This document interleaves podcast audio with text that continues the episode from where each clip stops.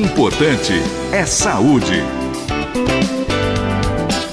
Olá, amigos da Gazeta Online. Eu sou José Roberto Portante, trazendo sempre para você um assunto interessante sobre sua saúde.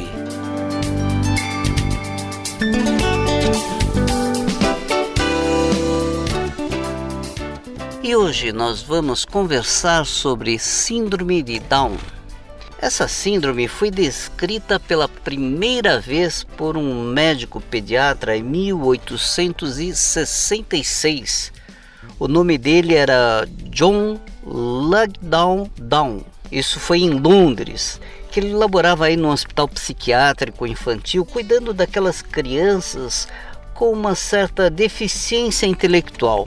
E aí ele observou algumas semelhanças físicas entre algumas das crianças lá internadas. E assim ele resolveu fazer um estudo, inclusive genético, dessas crianças que tinham uma semelhança entre si. E aí ele descobriu que esses indivíduos tinham uma alteração cromossômica. Ou seja, ele percebeu o seguinte: o ser humano ele tem 23 pares de cromossomos.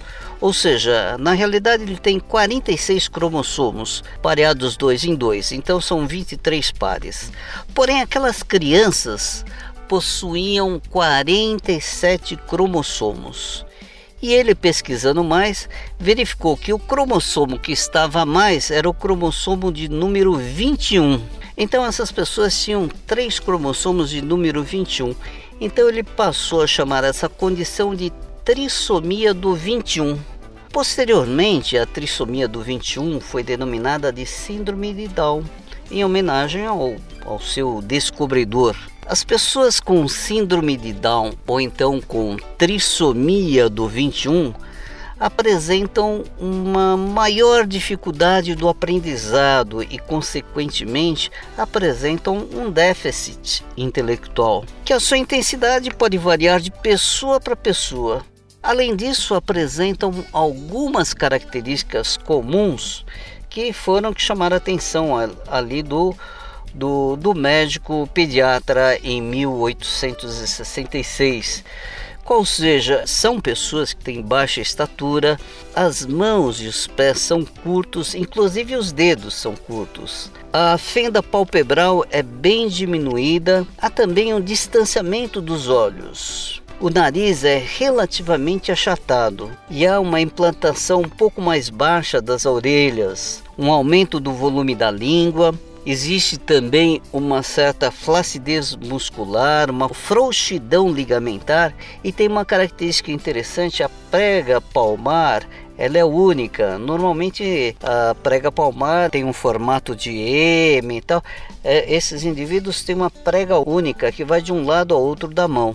Assim, esses indivíduos acabam se movimentando com uma certa dificuldade, uma certa imprecisão. A fala é um pouco mais dificultosa, mesmo porque a língua tem um volume maior dentro da boca. O raciocínio um pouco mais lento. Também é muito comum haver anomalias cardíacas congênitas um mau funcionamento da tireoide e, portanto, em geral, essas pessoas têm ah, um certo aumento de peso corporal. E também se observa uma diminuição da imunidade geral e, portanto, essas pessoas são mais susceptíveis às doenças infecciosas, tanto virais quanto bacterianas ou mesmo fúngicas. A síndrome de Down representa um quarto de todos os casos de deficiência intelectual e a sua incidência é de um caso a cada 700 nascimentos. E os estudos, inclusive, têm demonstrado uma maior incidência naquelas crianças nascidas de mães um pouco mais idosas. Eu disse uma maior incidência, de tal forma que a síndrome de Down ela pode ocorrer também filhos de mães mais jovens, porém a frequência é muito menor. O indivíduo com síndrome de Down pode ter sua deficiência minimizada e levar uma vida praticamente normal e desenvolver todas as habilidades, ser muito bom no esporte, na escola, no trabalho e em todos os aspectos da vida social. E tudo isso vai depender de ser-lhes dadas as oportunidades, as oportunidades certas e no momento certo. Ou seja, se puder ter um acompanhamento multidisciplinar, caso precise de fisioterapeuta, ou fonoaudiologista, ou terapia ocupacional, ou psicólogo, nutricionista, médico, eu disse caso necessite, porque a depender de cada caso, cada indivíduo pode apresentar uma ou outra necessidade maior ou menor do que o outro. E assim você vai escolher o profissional que mais está habilitado para lidar com esse déficit que ele apresenta. O indivíduo deve ser tratado pelos que rodeiam, seus pais, amigos, colegas, com muito respeito, com muito amor, muita compreensão, deve estar inserido em todas as situações sociais, não como doente, porque síndrome de Down não é uma doença mas uma condição psicológica e orgânica com algumas peculiaridades.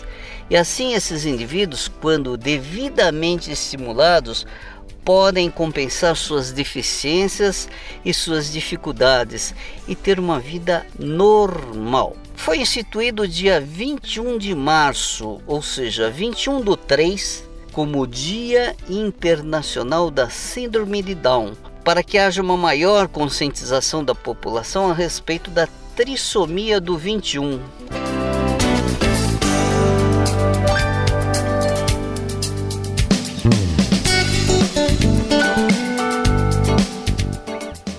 Bem, por hoje é só e eu sou José Roberto Portante, trazendo sempre um assunto interessante para você.